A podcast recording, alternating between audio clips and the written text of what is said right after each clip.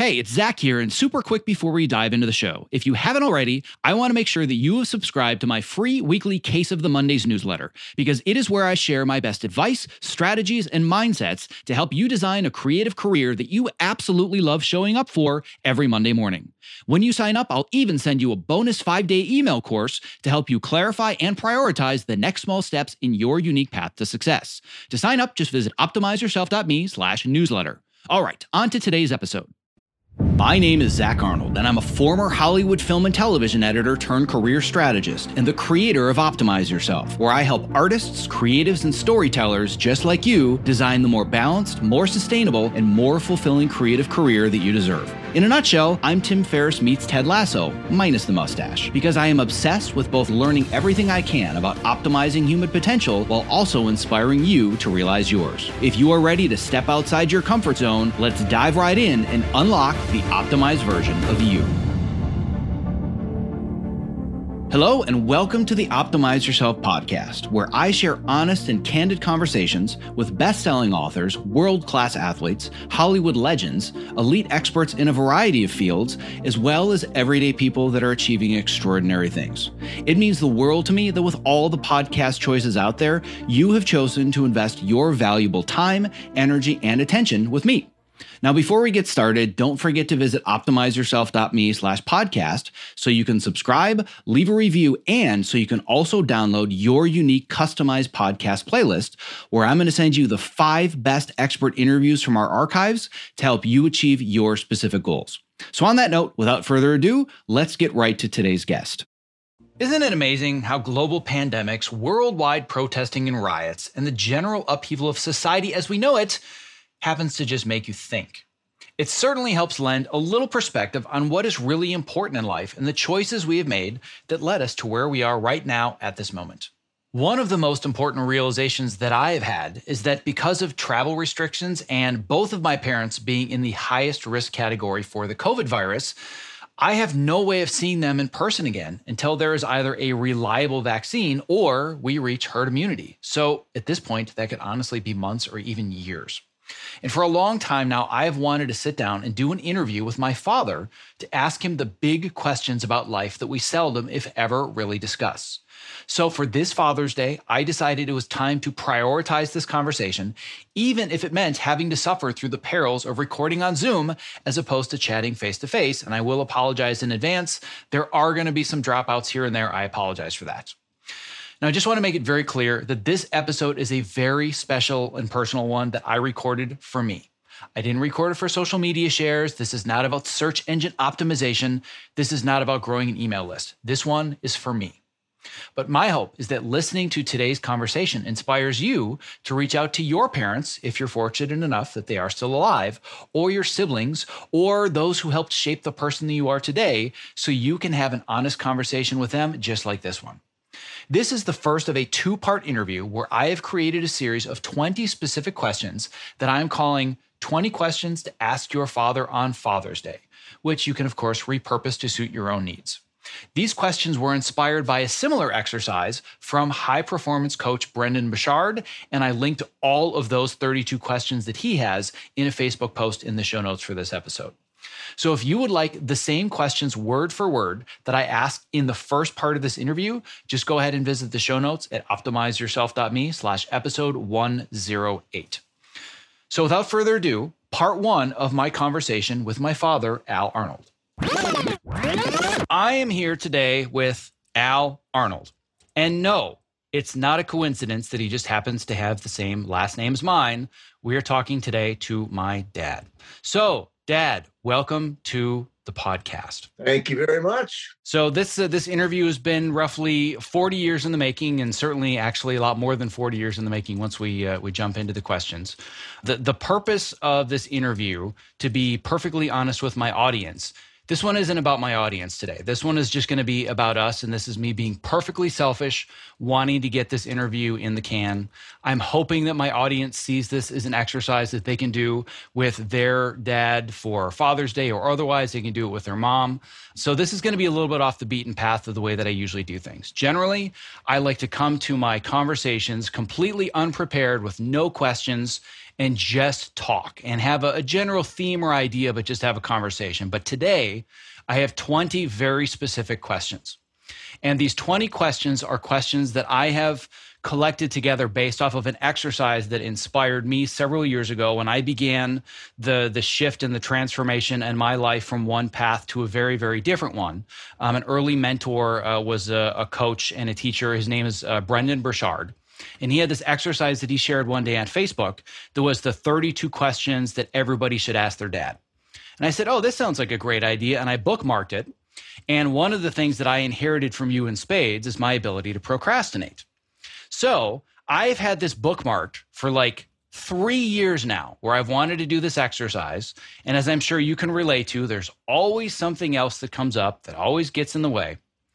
And when the, the world starts to fall apart and there's global pandemics and there's riots and there's burning in the streets, you start to look at things through a slightly different lens and realize what's truly important.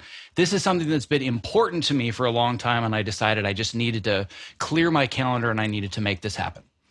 So the idea is that I have these 20 questions. I'm going to share all 20 of these questions in a PDF file that my audience can use if they want to be able to ask the same questions of somebody as well. And it's broken down into four categories.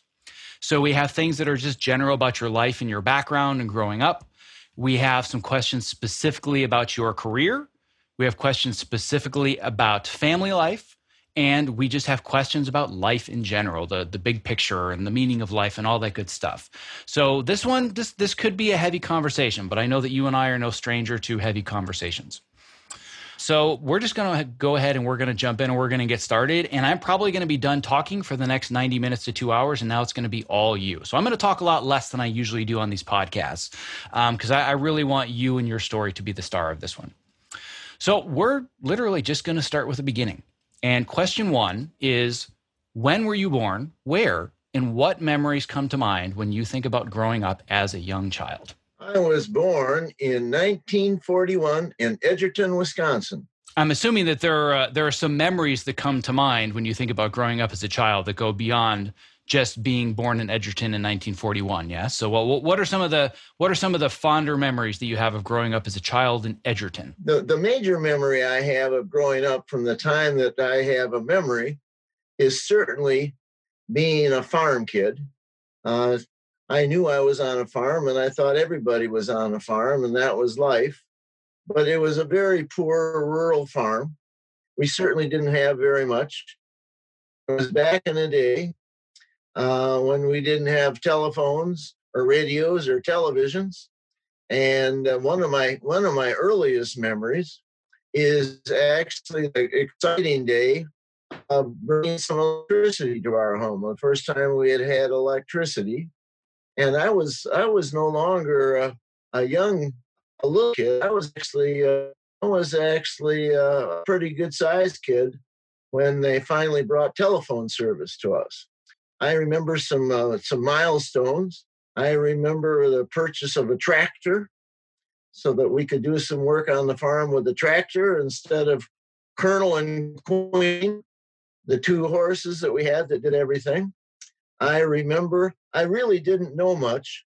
I didn't know much about the war. I was a young lad uh, during the during the Second World War, but I was too young to really understand or know much about the the war, but I do remember, I do remember that our tractor had iron wheels. There weren't any, wasn't any such thing as a rubber tires. It had iron lugs, iron wheels on it.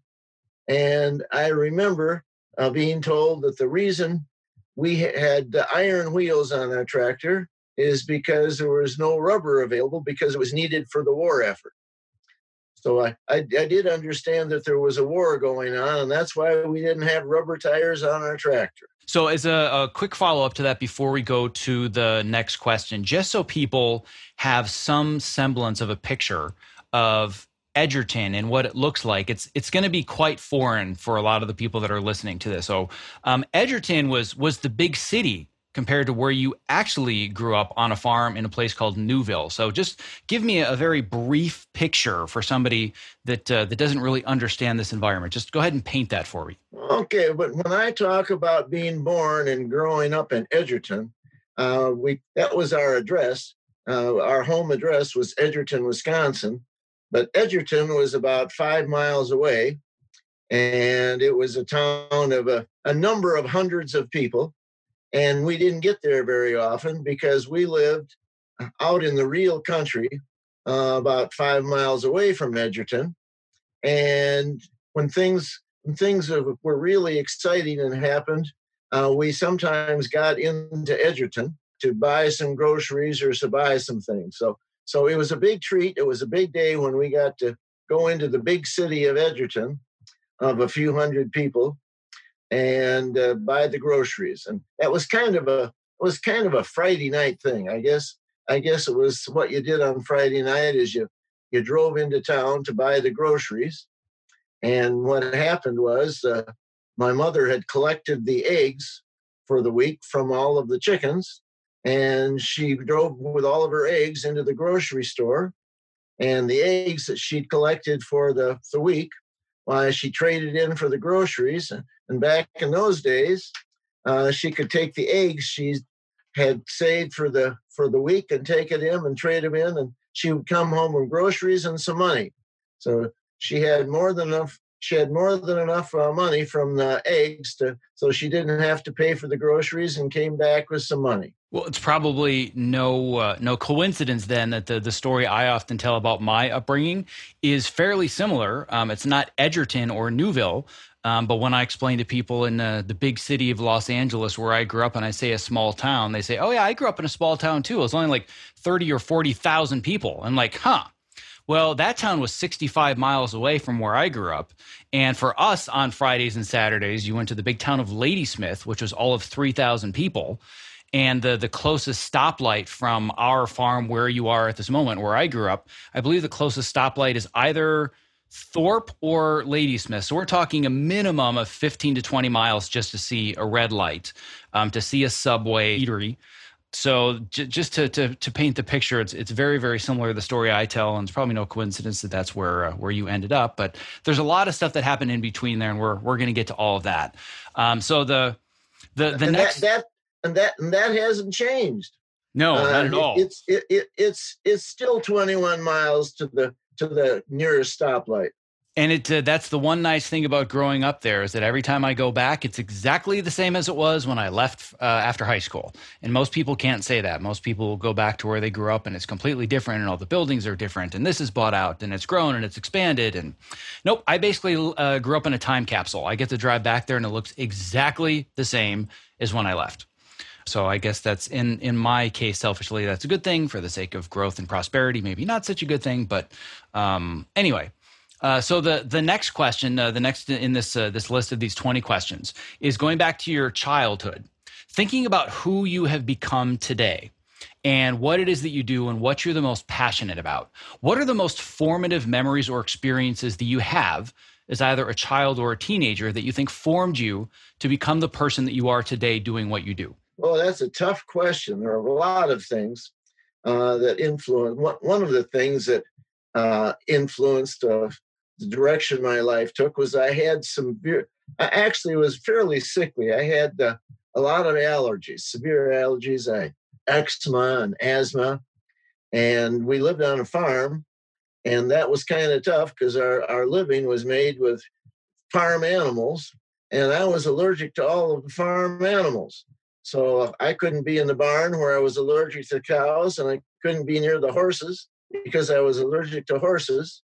And so it was found out in allergy testing that I, the only animal that I wasn't allergic to was sheep. So my parents decided that if I was going to be on the farm and be productive, I was going to have to have sheep. So they put me in the sheep business. And I went into the sheep business when I was 10 years old. And my father gave me my own barn and building to take care of the sheep in and started me out with a flock of sheep and basically made me uh, 100% responsible for everything that happened that everything was done with the sheep and so i was i was literally in business as a sheep man uh, when i was 10 years old and was involved in 4-h and showing sheep at 4-h fairs and so forth and um, making whatever money and spending money i had with my own responsibilities. I re- I remember uh, being taught responsibility when I went into the sheep business. Why I, was uh, had to get my own checking account, so they opened a checking account for me. And I, when I went to town to buy something for the sheep or for for my enterprise, why people would look at me kind of funny. At ten years old, I could hardly reach up over the counter to hand them a check. But I knew people in town and they knew me. So as long as long as people knew who I was, why my check was good. I was business with my my sheep business, my own checking account at 10 years old. And the the other thing that I remember uh, that has stuck in my mind and has influenced me significantly my entire life is that my father said to me, he said, and he was very, very proud of this. He said, uh, he said, I could go into any store in town and tell them I didn't have any money with me and uh, buy something and uh, tell people that I, I, would pay them later. And that would be fine. Everybody knew who I was and everybody trusted me and everybody knew that you could count on his word. And he said, that's the most important thing in life.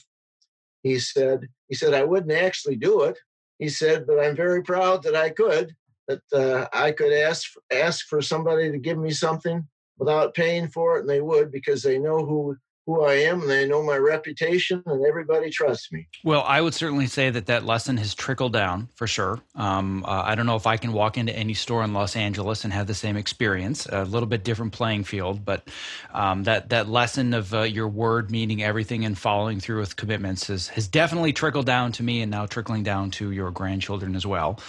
You may have already stolen the answer to my next question, um, but I'm going to ask it anyway. If uh, if you've already answered this, then you can answer it with the, the next thing down the line. Um, but what is the most important lesson that you learned from your father? Is it this one, or is there another one you can think of that could go alongside of it? Probably it might be a theme and variations, but it really is the same thing that the only thing that matters in life is your reputation and basically how you treat people that you treat people right, you're always honest, and it will be returned. So, so it is a, it is a variation on the, your whole life is really your reputation that you establish, and what kind of person you are, and how you treat people. Well, this is uh, this is not going to be in the, the official formal questions, but given everything that's going on in the world right now, I do want to have a, a quick follow up, and I want to define the people that deserve this respect because you uh, grew up in uh, Wisconsin, very red, very conservative state. I did as well, and there are, uh, there are certain beliefs, you know, both sides of the the issue right now. Uh, but there, there's a very deep and clear lesson that I learned from you that I'm sure you learned from your parents about which of the people it is that we're supposed to respect and uh, and treat as as equals. For the most part, it's everybody. I mean, I I I certainly treat everybody with respect, and in some cases, uh, I treat a lot of people with respect who someone could argue don't deserve that respect. And in some cases, that influences them and makes a difference. In others, uh, it doesn't make any difference. But it's it's I, I I really don't stop and think: Do I treat this person with respect because they deserve it, or or don't treat them. I just treat everybody with respect and and hope they reciprocate. And if they don't, why? That, that's their problem, but at least I did my part and I treated everybody right. Well, this might be jumping ahead in my questions a little bit, but there's a, there's a story that you and I have been talking about that's very timely to everything going on. That it's one thing to say that you're going to treat everybody equally and with respect. It's another to follow through with it, and it's even another to follow through with it when it's not the popular and is maybe even a dangerous way to do so. Um, so talk to me and talk to my audience about the story of uh, both what you did in Jacksonville, Florida, when you were uh, in the Navy, as well as the the first school that not the first school, but one of the schools that you began that has a lot to do with all the the political issues around equality right now. Uh, that's a very interesting question relating to my growing up, because I grew up in about the whitest uh, society that would be possible.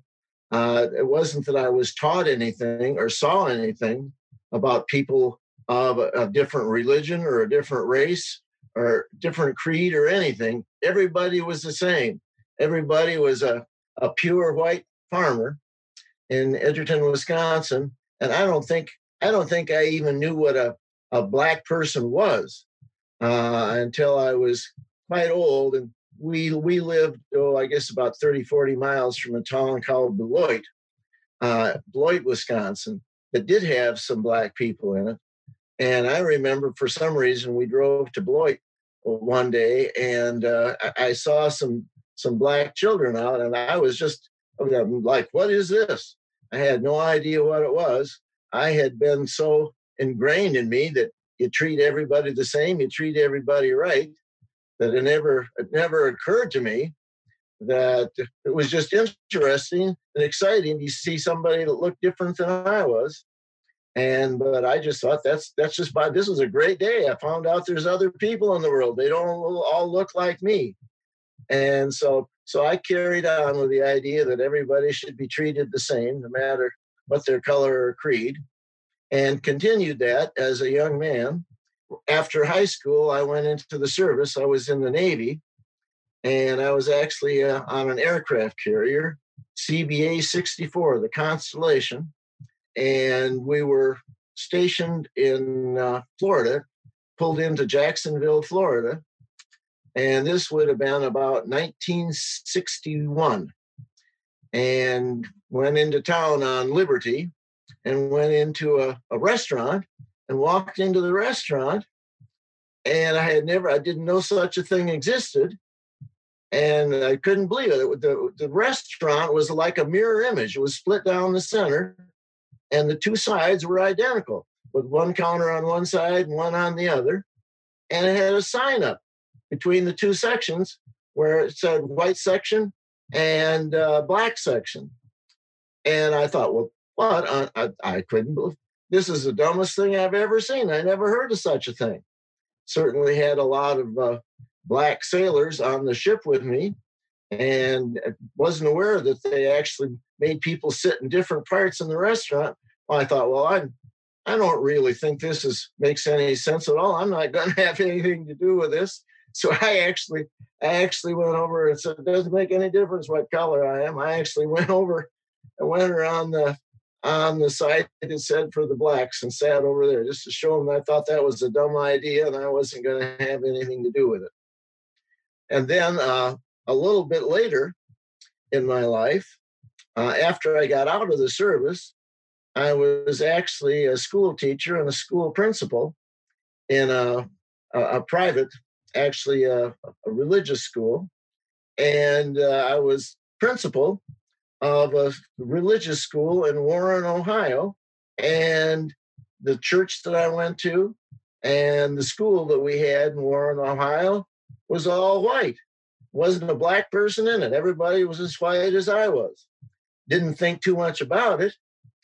But, but then I found out that there was a, a black church in Youngstown, Ohio. I forget, maybe 30 miles away or something. And I thought, well, this is dumb. Uh, we're supposed to be we're supposed to be religious people. Yeah, everything that we taught and learned as part of a church and being part of a religion, separating the black people and the white people didn't make any sense to me.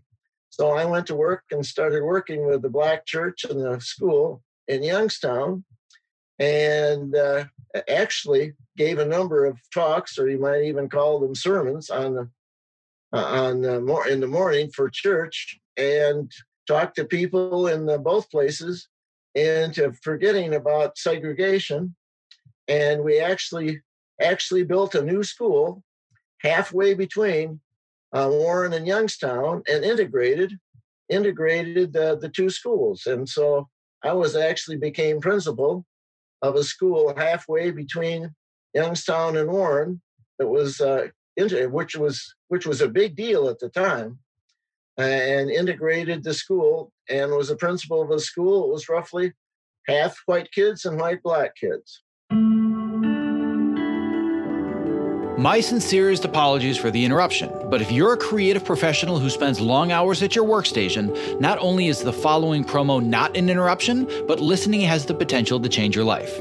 Because working with a Topomat underneath you at a height adjustable workstation is a game changer. Let's learn a little bit more from Ergo Driven co founder and CEO Kit Perkins, creator of the Topomat. The Topomat is the first anti fatigue mat designed specifically for standing desks. The real benefit of a standing desk is movement. We found bringing in this cushioned terrain under your feet, your brain just subconsciously engages and you wander around and you get that movement at the standing desk that you need without even having to think about it at all. People will come to me at an event or a panel and they'll say, I got the Topo mat because of you. Even when they had a mat, once they used this one, it was a total game changer. We've just heard time and time again that with Topo, we've kind of hit the sweet spot that it's the right premium quality materials and a right shape that people are actually getting benefit out of this stuff. You spend more time here than anywhere if you do creative work the way that I do. So I would rather be driving around in a Ferrari than a Ford Pinto. And I feel like this is the Ferrari of the standing mat. One of the things you don't realize is that at a standing desk, your main interface to the world, your body's main interface to the world is the ground. If you're going to invest in anything at that Ferrari level, it should be what you're standing on. Well, my goal is that for anybody that is a creative professional like myself that's stuck in front of a computer for inordinate amounts of time of their waking life, they're doing it standing on a topo mat. So uh, you and I, my friend, one edit station at a time are going to change the world. I like it. That's a utopian vision I can get on board with. If you're a creative professional looking for a simple and affordable way to stay active, energetic, and focused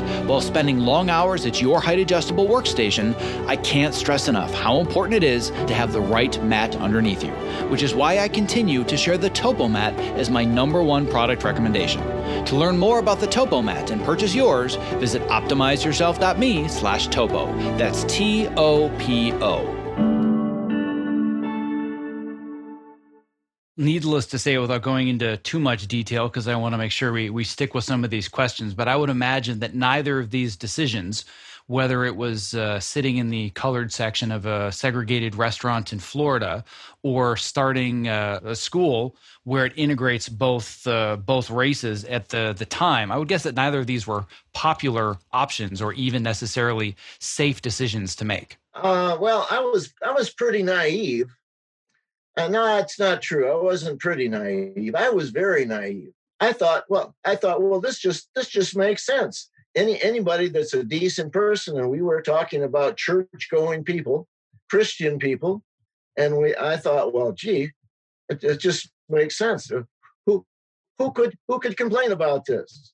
And so to my surprise uh, some of those good church going folk on both sides both the white and the black i found out they didn't think that was such a good thing to do and they weren't too happy with me. In fact some folks were quite unhappy with me for integrating the, the white church and the black church and and starting integrated school. So yeah, I was I was uh, I kind of got a I got an early education about just because it makes sense and it's right by uh, some people just aren't going to go along with it. Well, what I do find interesting, and again, this is uh, kind of a one additional follow up, but uh, you and I have spent years and years, possibly most of my life, and I don't even remember how early back this goes, but this idea of scripts running in our head and uh, guiding a lot of the decisions that we make. And I would say that an ongoing theme of everything I've learned from you through example over and over and over is I'm going to choose the really difficult but unpopular opinion and try to make some major change or shift no matter what the consequences. So I've I've seen this this journey with you even much you know because I wasn't even born when all this was happening.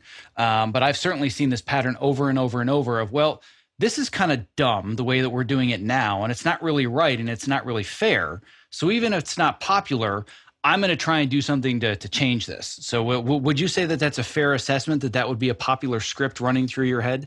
I guess that's a good way to to uh, put it. And it, it, also comes down to just just do the right thing. You know, it's uh, I don't stop. I don't even stop and think about. Well, this may not be popular. This may be this may cause some problems and so forth. Although if I think about it, I know that it's true. But I don't even think about it uh, in terms of stirring things up or being a, uh, rabble rouser. I just think about it's it, it's the right thing to do. So if it's the right thing to do, you just do it.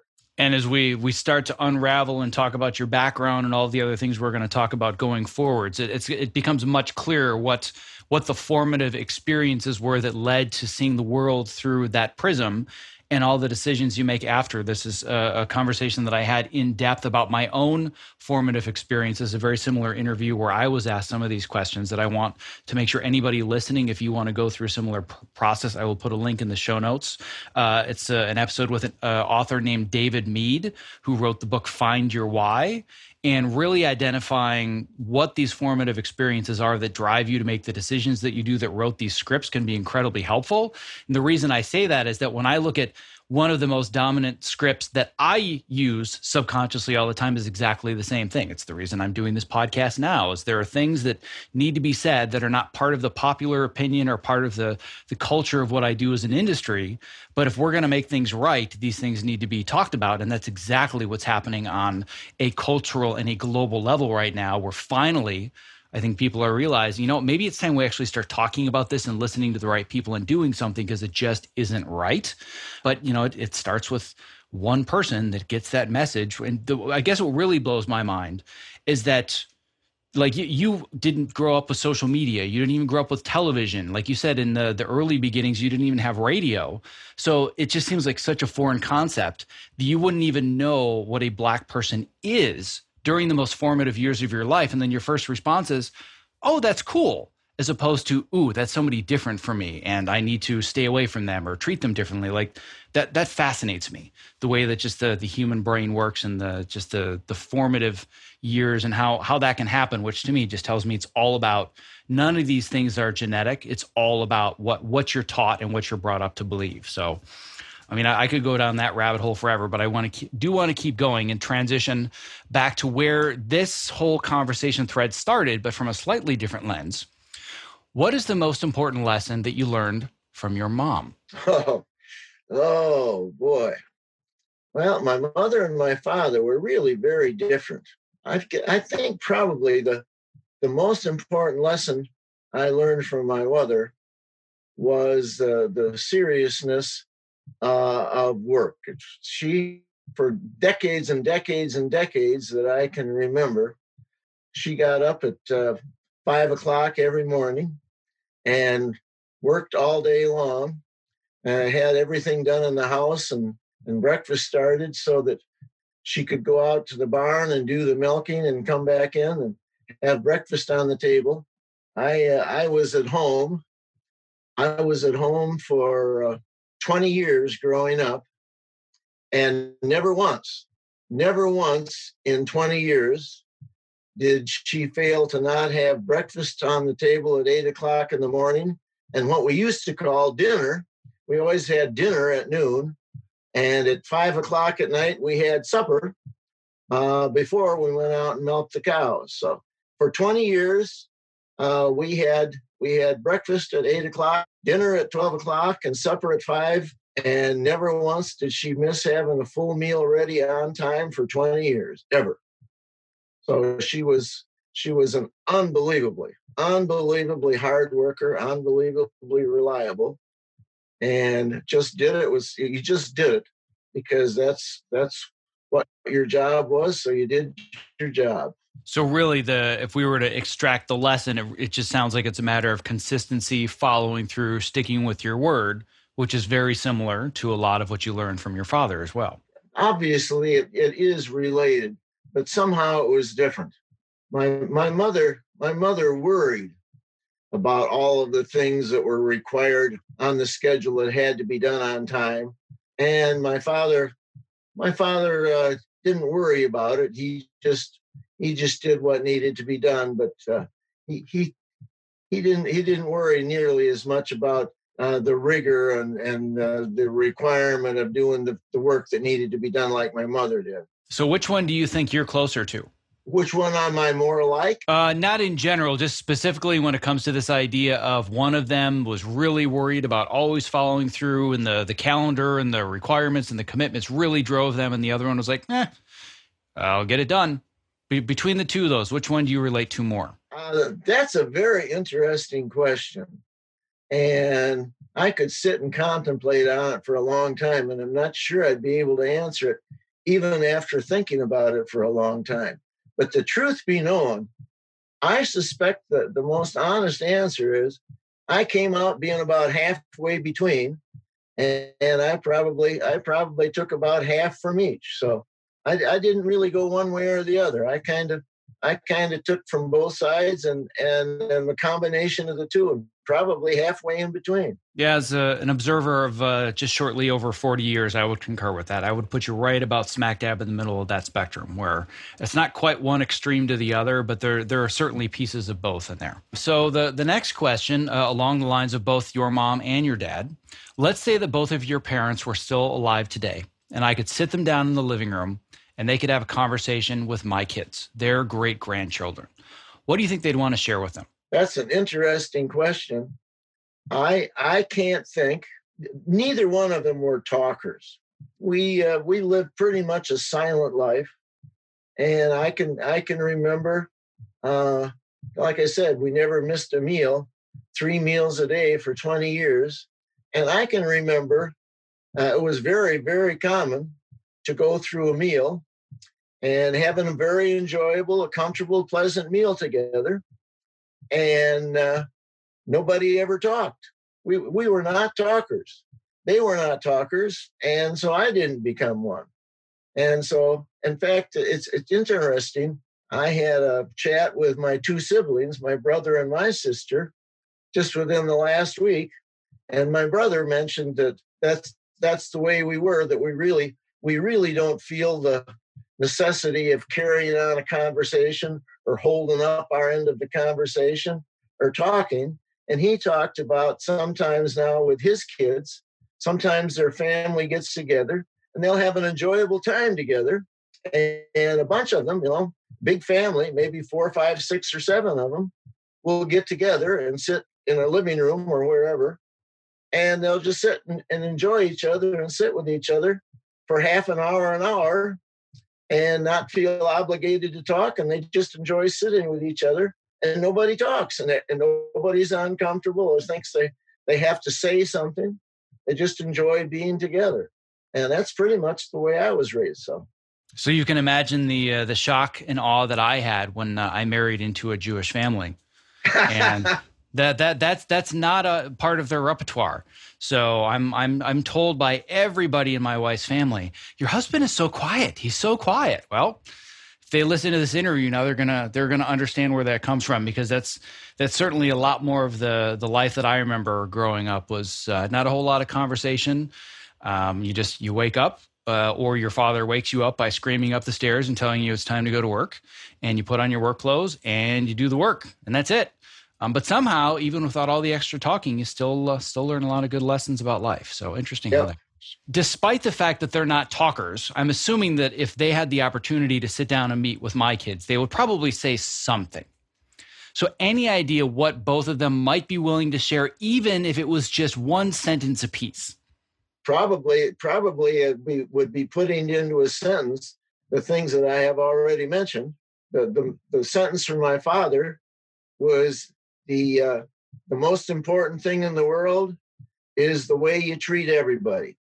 Uh, you, you, treat you treat everybody in the world exactly the way you'd like to be treated yourself, and that's the kind of person you are. And there is nothing more important in life than than how you treat people. Probably, probably my mother's message would be something about why you have to be responsible and and whatever your responsibilities are, you you do what you're sp- responsible for do and do the do the work that needs to be done and make sure make sure you do whatever has to be done and take care of it. Well, between those two, that's a that's a pretty powerful combination, I think, for becoming successful in just about any field or with any relationship uh, across the board. So, at this point, we're going to make a little bit of a transition. We're going to go from talking more less about family background, upbringing, growing up, and we want I want to transition a little bit more to the the career side of things and becoming an adult and going out into the world. So we've kind of gone back and forth to the point where the the audience knows that you were in the Navy in your early 20s. You talked a little bit about uh, that, but once you got out of the Navy, what path did you begin on in life when you first became an adult, got out of the Navy, and why did you choose that path? Uh, the path that I chose, uh, kind of chose me, I guess. But the path I chose when I got out of the Navy was being lost, and I had no idea. I had no idea what I could do or what I wanted to do or what I wanted to become. And it was it was kind of by chance that I uh, started going to college and thought thought I would uh, check out being a teacher. I wasn't didn't have the passion for being a teacher and didn't know all my life that I wanted to be one, but I had been exposed to it. My older sister was a teacher, an aunt was a teacher, my mother had been a teacher. And so there was some educators in the family. And so I actually started to college, uh, not knowing for sure where I was going. And just because it was something I was familiar with, I did get into education. And it really, it really wasn't until I had been uh, in education and uh, connected to schools and teaching for a while that it really, it really hooked me and I I decided that I was a teacher, and that's what I was going to do with my life. And and basically, I've, I've had I've had a few side trips here and there, out of the education world, but for the most part, uh, I have put in pretty close to pretty close to sixty years as a teacher, and uh, I I have considered myself nothing but a teacher uh, for many, many, many decades, and I have done just about every phase of it from being a classroom teacher, taught every grade from kindergarten through 12th grade, and have uh, about 40 years of classroom teaching. I've been a elementary principal and a middle school principal and a high school principal, and I've taught uh, education at the university level, and um, I still spend uh, I still spend probably, uh, oh, probably somewhere around 50, 60 hours a week teaching yet. So I've, I've, I am a teacher. I've always been a teacher. And I guess at this point, I'll always be a teacher. Yeah, I don't, I don't see that changing fundamentally at this point. Um, and uh, one of the things to add to that you that you failed to mention is you weren't just an elementary school principal, a middle school principal, and a high school principal. You were my elementary school principal and my middle school principal and my high school principal. So I was the principal's kid. I could talk for hours about that. Probably feels a little differently now than it did then. Uh, certainly, yes, it certainly does now. And uh, they're, they're, looking back, uh, you know, in hindsight with my rose-colored glasses, I can see all of the wonderful, amazing life lessons that came from it. But um, during, not so much. Uh, but that, that, that, that's not the subject of this conversation. But yes, I, I could talk about that for hours, and I may have with a therapist already. Who knows? um, but what, what I what I want to talk a little bit more about now, and then I want to go way back to the beginning again, is when you say you're a teacher now. I would say that uh, this is partly because of your overly humble nature. I think you're underselling yourself. What I want people to understand is that you are known as one of your industry niche's foremost experts, not just being a general teacher, but talk to me and talk to the audience specifically about what you are literally one of the best in the world at doing. Well, gosh, I hope to pick. I hope I picked the one you're thinking about. Well, it doesn't have anything to do with sheep, if you're wondering. I, I hope you're thinking about reading. Uh, yes. Because uh, and there there's an interesting story goes with this. From the time I was a young teacher, uh, and I started out as an elementary classroom teacher, and I, I thought I was pretty good. The kids liked me, and the parents liked me, and I was having fun and enjoying teaching. And I thought, gosh, this, I'm I'm doing pretty good. Uh, I'm a good teacher. And I began at the time I was teaching fifth grade, and uh, I noticed that every year the fourth grade teachers would send me new fifth graders for the next year. Usually in those days it was about 30 new students. And I noticed that every year they sent me about 10, 12 kids that were really, really very poor students and were not able to read at a fifth grade. In fact, many of them read like a, a second, third grade level or, or maybe a fourth grade level at best. And then they had me. then they had me for a whole year, the wonderful teacher, and they had a great year and they loved me and I loved them and we had fun. And I began to notice after a few years of that, that when they left me, they left me two and three and four years below grade level in reading. And I began to think if I'm such a good teacher, how come these kids aren't getting better? How come, how come I'm not able to teach them reading so I catch them up in reading? And that began to bother me. And so I started asking other people and principals and university people and so forth, and what am I doing wrong? And what do I need to do differently? How come how come I can't get my kids caught up in reading? And the first thing I found out was that nobody else knew either. Uh, people at the university, people in administration, it was happening to kids everywhere.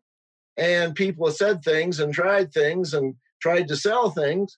But for the most part, it wasn't working for anybody.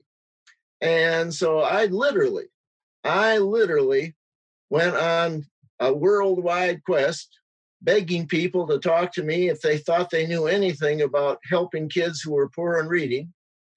And it really took a number of years. And I started doing some things and getting some results and got a little bit better at it.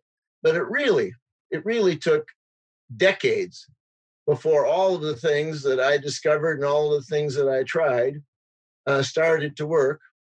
And uh, I learned a few things here and a few things there, and a number of things I discovered on my own. And uh, I have gone from being the teacher that didn't do the kids who were struggling readers any good at all to being the person who can do what some people think nothing short of a miracle and taking kids who are struggling readers and really helping them and changing their lives and making them into good readers. So I, I uh, have a reputation for dealing with what we call hard cases. Uh, these are kids who are uh, in some cases fourth, fifth, sixth, seventh grade, and they really never learn to read. In some cases, in, in middle school, they're still reading at a kindergarten level or just not reading at all. And I have been able to take hard cases that are three, four, and five years below grade level in reading and actually get them caught up to and above grade level in reading, which for the most part is uh, what you would consider not too much short of a miracle. And it's very hard work and it takes some time and there's a lot of tricks to it, but it's probably it's probably one of the most influential and one of the most important things that I've done in my life. And still continuing to do it about 50 hours a week. I have spent almost 10 years now raving about how much I love my Topomat, and I have finally discovered what I now consider the Topomat of desk chairs, the QOR 360. The QOR 360, spelled Q O R, is designed to keep me constantly moving while seated in an upright and balanced position. To learn more about how it works, let's hear from QOR 360 founder Dr. Turner Osler about why he created the QOR 360 active sitting chair. When you sit badly, you sit badly for many hours a day, and that's really what the problem is. It's very hard to make yourself get up and do jumping jacks every half hour. But if you just swap to a chair that requires you to be muscularly engaged in order not to fall off, it's an easy bar to clear. For the procrastinators out there who hear all the statistics and know how bad sitting is and it's the new smoking, and they're thinking that's something I'll worry about in a few decades, you're going to feel the effects of having more energy at 2 o'clock in the afternoon or 4 o'clock in the afternoon that day. And that's the whole point. Your core muscles will be stronger, you'll have less back pain. All of this will make you more available for the rest of the pursuits of your life, your kids, your hobbies, your whatever. For those of us who need to practically live in front of computers to do our best creative work, the QOR 360 is going to level up your game. Keep your body moving and keep the creativity flowing. To learn more and purchase what I consider to be the Topomat of desk chairs, please go to optimizeyourself.me slash core 360. That's optimizeyourself.me slash QOR 360. Well, and there's no doubt that uh, from from me seeing this whole journey progress and um, getting you from doing it in the one room schoolhouse to doing it in larger schoolhouses to the day coming when you and I sat down and I taught you how to do tutoring via Zoom calls um, which you're now doing, which means you can essentially tutor anybody in reading anywhere in the world they have an internet connection. Um, I've I've seen firsthand uh, it really is with some of these kids a miracle, and I just I want to emphasize one other point before we move on because I think this is a really really important one that's going to help us answer the next questions.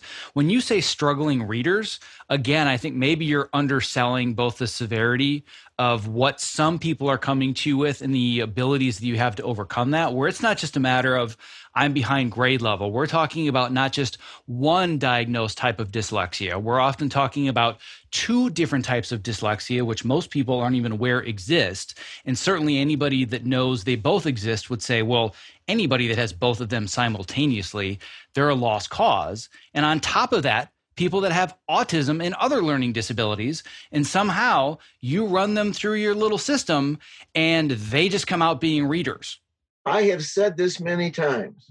It is so simple once you really understand how it works. To me, it's so simple. And everybody thinks it's so complex that they try to come up to these complex things and so, what looks like the most complex thing in the world, when you really boil it down and you figure it out, it really is very simple. Uh, but everybody's looking for something that's so complex that they think nobody else can see it. But yeah, it, you were right about it being a very complex situation because the, the things you mentioned can be different types of dyslexia and it can be autism. And quite commonly, it also involves ADHD and ADD at the same time. And of course, the other thing that happens if a kid is in school for six years and he's reading at a first grade reading level, he's got some he's got some self-concept problems and in many cases has developed an attitude and decided that uh, nobody's going to teach him and and uh, that he, he's given up on the world and and in fact it's ironic that you should mention what it leads to because if you look at uh, the prison populations, it is documented and has been tested that the vast majority, the vast majority, I'm not talking 30, 40%, I'm talking like 70%. The 70% of the people who are incarcerated in prison in this country have significant reading problems, and the vast majority of them are dyslexic. And that's another population that could be fixed. So, all of that having been said, talking about what it is that you do, who the people are that you serve, what is it that you love the most about what you do and why? Oh, that's that's a simple. what I love is what you see. It's it's like you like you said. It's you change people's lives. You you have kids who have given up on themselves. Uh, they're angry and uh, they have nothing to live for. And you see them come out of their shell and become happy and and enjoy life and enjoy learning and enjoy reading.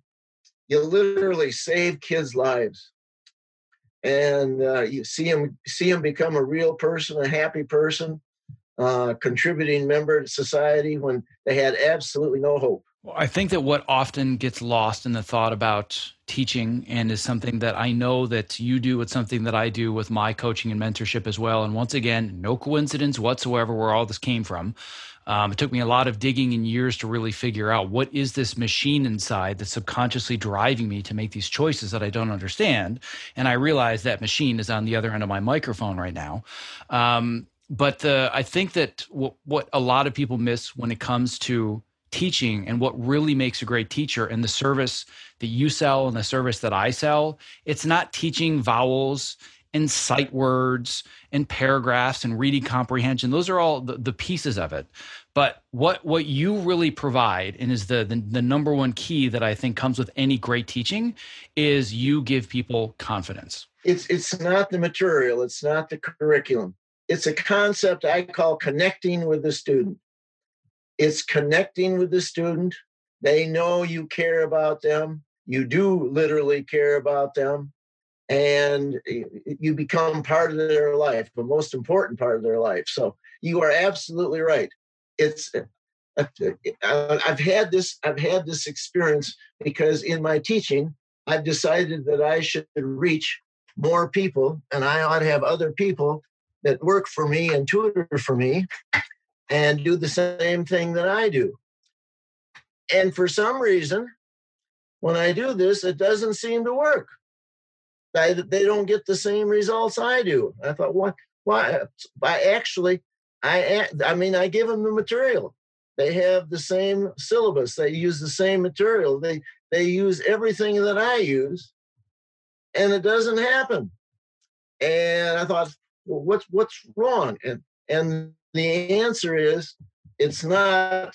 It's a good curriculum. It's good material, and you have to have that to make it work. But more important, more important than the curriculum is the connecting with the student. You got to really, really connect with the student. And that's what changes kids' lives.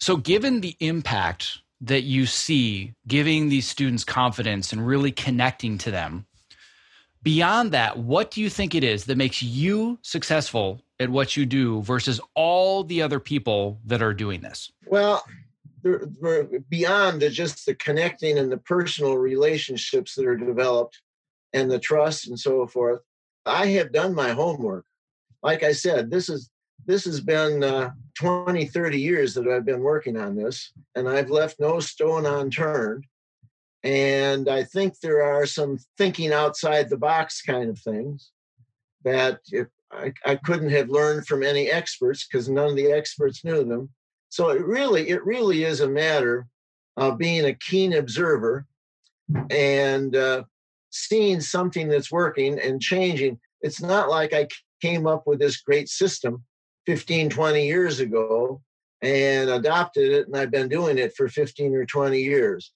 I I literally I li- literally see something different, something new probably every week and change a little bit or tweak something a little bit when I see something that works. Why I add it to the routine or change it a little bit.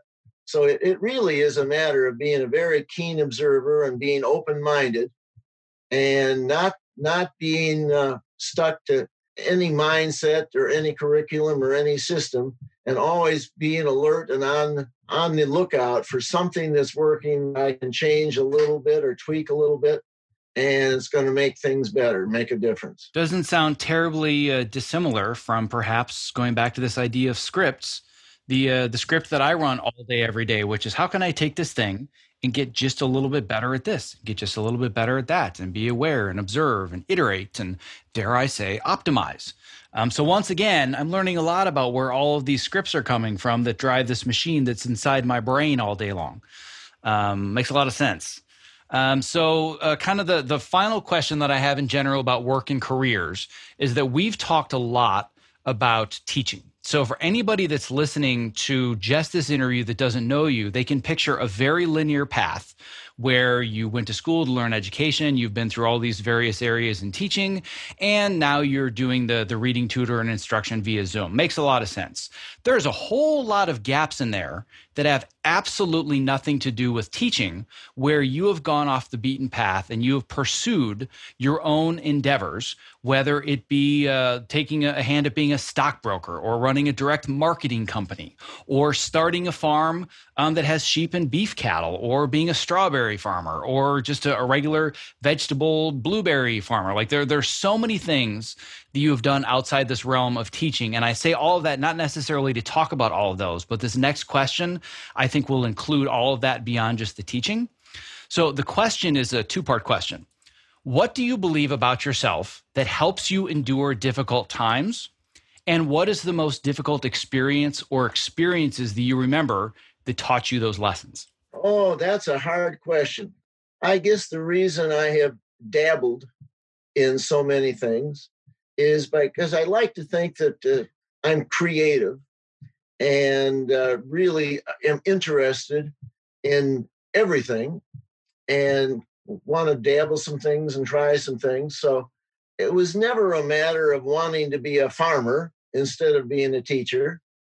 or wanting to start a business instead of being a teacher. It was it was always uh, I was I've always been a teacher, but I was out of the classroom and out of the school building for some period of time. But uh, I always knew, I always knew whatever I was dabbling in and what I'm interested in, uh, I was always a teacher, and, and that has not changed. I uh, I am in the process of uh, uh, looking into stocking my pond with bluegills, so I'll be able to get bluegills. I'm actually uh, planting some strawberries this week to try a new variety of strawberries. Actually, I just got a couple of lambs, and then I'm developing uh, developing uh, my own breed of sheep, basically, and uh, in the process of uh, construct or uh, designing and uh, building a treehouse. And I'm actually looking at the possibility of building a house on top of the two silos on the farm. Now that's that's not because I don't think I'm a teacher. I want to do something besides be a teacher, but the, the creativity and the interest and the excitement and everything in life is always there. Uh, and really, really being interested in all those things is not because I don't want to be a teacher or I don't want to put all my time and energy into being a teacher, but I'm just I just like to think that there are so many exciting creative things that are worthwhile in life and I'm just interested in them and want to be involved in them. I uh, for anybody that's that's listening that started picturing the the farm boy that goes out to be in the Navy and then become a teacher and has been a teacher for 50 years and they hear you talking about building houses on top of silos and creating your own breed of sheep they're like wait what's going on? And I just smiled. I'm like yep sounds about right sounds pretty much like a typical day in the Arnold household. Um, so I'm, I'm definitely definitely used to all of those ideas. Um, so I love the way that you frame that. I think that it's really important for people to hear. I have multiple clients. Um, that just cannot figure out what is the path that I'm supposed to be on in life. And I need you to tell me what's the one thing that I'm meant to do. And the realization they often come to is that there isn't one thing. There's a whole bunch of things that they're interested. It's not what you're doing, it's why you're doing it that's consistent. So the the why is the most important part. Once again, going to this this bigger picture of why, and um, um, I will direct people to the show notes again for that same episode that I did with David Mead. It's a fundamental part of my coaching and mentorship program. But once you identify why you make the choices that you do, the what becomes so simple. And uh, I, I, think that uh, it's okay to say, well, I am a teacher at heart, but I'm also going to create my own breed of sheep, and I'm also going to cross pollinate strawberries, and like there, it's it's okay to do all those things as long as uh, you really believe why you're doing it and, and you can you can see that one clear path. However i don't think we answered the question yet and i think this is a really important question to answer. So now that we've uh, we've given a little bit more backstory to all of that knowing all of the things you've been involved with and have tried out over the years what is it at your core that you believe about yourself that helps you endure the difficult times, the ideas that fail, or just a- any of the, the the less pleasant parts of your life that you can remember. And what experiences do you think encapsulate those things that you believe about yourself? I I know what I would say, but I want to hear what you would say about this. Gosh, that, that that's hard to put into words. It ne- it never occurred to me to think about it or figure out why. It's just it's just the way it is. I am so interested in everything. I think it boils down to some kind of innate confidence.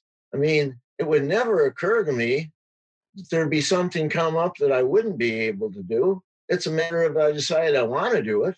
I mean, if I decided I wanted to to be a, a brain surgeon, or I decided I wanted to be a rocket scientist, or I decided I wanted to do anything, it, it would never it would never occur to me that I couldn't do it it's it's a matter of what what do I want to do? What am I interested in? I'm not held back by restraints about do you have the ability or would you be able to do this? Well, whatever it is, it's a matter of that's what I'd like to do, what I'm interested in doing, what I want to do with my time and my life.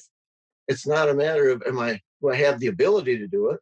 I just always know that I could I can do anything I want to do. It's just a matter of deciding what I want to do. So if I if I were to boil that down to maybe a, a sentence or a phrase, and it was this idea of what you really believe about yourself at your core, it would essentially be I'm capable of doing anything that I set my mind to. That, that's I, I couldn't have said it any better. Well, that's you a- have. You've only said it about 400 times. So that's why it was easy for me to put together.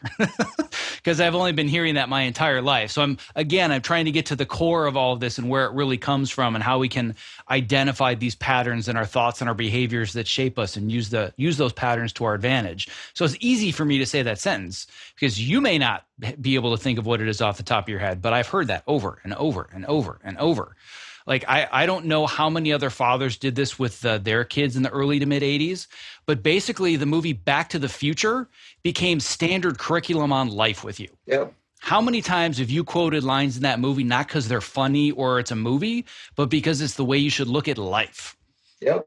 And that's one of them, right? Yes. Um, and it's also this idea. Well, what, what's the other quote that you've probably used from Back to the Future 87 million times with me and your students? Oh, oh yeah. Where we're going, there are no roads. All about paving your own path and not being afraid to, to step forwards and go ahead, right? In fact, I do a mantra at the end of every single, I teach all of the kids that I tutor, I teach them one lesson a week. And the last thing that we do with every kid, every lesson I ever teach, is the last thing I say to them is, What is the most important thing I have taught you? And they have all learned and they all say on cue, I am very, very, very smart. And there is nothing in this world that I cannot do. That is said by every student, and that includes the students that start out reading at a kindergarten level when they're in seventh grade. That's the last thing they say at every lesson I ever teach. And why do you think, and I'm so glad you said that because that was going to be my next question, anyways. I wanted to make sure people were aware of that. Why do you think that works better than the best curriculum you can get at Kumon Learning School or all these other test prep dyslexia specialists? Why does that make the difference? The, the big difference in life, you, you have you have to believe, and so I'm not sure the best way to teach people to believe but I do my best at it, and that's part of it. But the reason, the reason the kids that I get get better is because they believe me. And then they after a while, they begin to believe in themselves.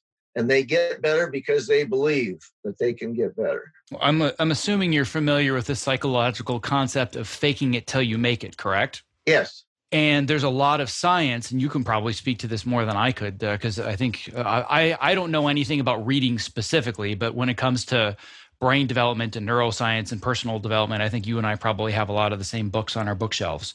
But there there's a fair amount of science that speaks to how efficacious it is to fake it until you make it, because you can literally take something that you don't believe in yourself and do it over and over and over. And then all of a sudden you realize, I actually believe this now. And you're, you're seeing that firsthand. That's exactly what happens. You start, you say it long enough and start experiencing it long enough. And after a while, it becomes real and, and you believe it and it becomes part of you. Well, I would say that we're we're probably through the the first half of this conversation. Um, the the next half of it is going to be talking a little bit more about family, being a parent, uh, lessons of being a parent, stuff like that, and then just general life stuff. Um, but I know that uh, you you have uh, other students and other people that are waiting for you. So we're we're going to schedule a part two very very much in the near future, and hopefully by the time somebody's listening to part one part two will already be available and they can just continue listening to this conversation. But for some reason, um, I'm not able to make that happen in time. I will leave us at part one. But what I want to make sure is uh, for anybody that's listening to this right now that's thinking, you know what? I have a child that is struggling with reading, and I've been told there's no hope, or I believe that there's no hope, or I just can't find the resources. Um, I want to reiterate um, that even though you're on this little tiny farm in the middle of nowhere in northern Wisconsin, there's this thing called the internet and this thing called Zoom. And you've even worked with people that have children in California and all over the country. Um, so, talk actually, me. Actually, all over the world. I've had students in Japan and China and uh, Nicaragua. So, yeah, we've actually had New Zealand. I didn't know you were teaching Mandarin. So, so you can teach reading in Mandarin. That that's that's I can't a new skill. teach in Mandarin, but I, have uh, I've had English speaking clients in uh, probably about six different countries. Wow, I, I, wasn't even aware of that. I didn't know that you had gone international. So good for you. Well, uh, for anybody that's listening, that uh, both was just inspired in general by listening to this conversation, but more specifically, um, that actually has a, a, child that might be struggling with reading, tell me a little bit more about uh, just the, the Arnold Reading Clinic, uh, what you do, how it works, and where they can find you and contact you. Uh, actually, they can get me. They can get to me on the internet by just my email. Uh, they can reach me at Arnold School all one word, Arnold School at yahoo.com. Or you can find me at my website and get information about what I do on the website. And the website is Arnold Reading Clinic, all one word, arnoldreadingclinic.com. Fantastic. Uh, well, I will. I'll, I'll, bid you adieu for for this time, and then as soon as we get off this recording, I'm going to schedule another one so we can get the the second half of this in the can. But this is something that I've wanted to do for a long time, and like I said, it's no coincidence that I'm doing it uh, around Father's Day, and I think it's uh, it's an important conversation to to learn more about the people that helped form who you are, and uh, ultimately just uh, thank you for the person that you are.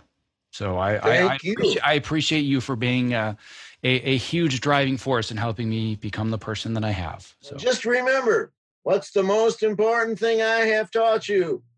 You are very, very, very smart, and there is nothing in this world that you cannot do. And where I'm going, there are no roads. Where you're going, there are no roads. Exactly. Well, uh, I, I, appreciate you taking the time today and uh, looking forward to doing part two. Thank you. Thank you so much for investing both your time and energy listening to today's show. If you were inspired by this conversation, don't forget to subscribe in your podcast app of choice and most importantly, leave a review because that helps move the show to the top of iTunes and get our message out there to those who need it the most. Simply visit optimizeyourself.me slash subscribe to never miss another episode. Lastly, stay safe, healthy, sane, and most importantly, be well.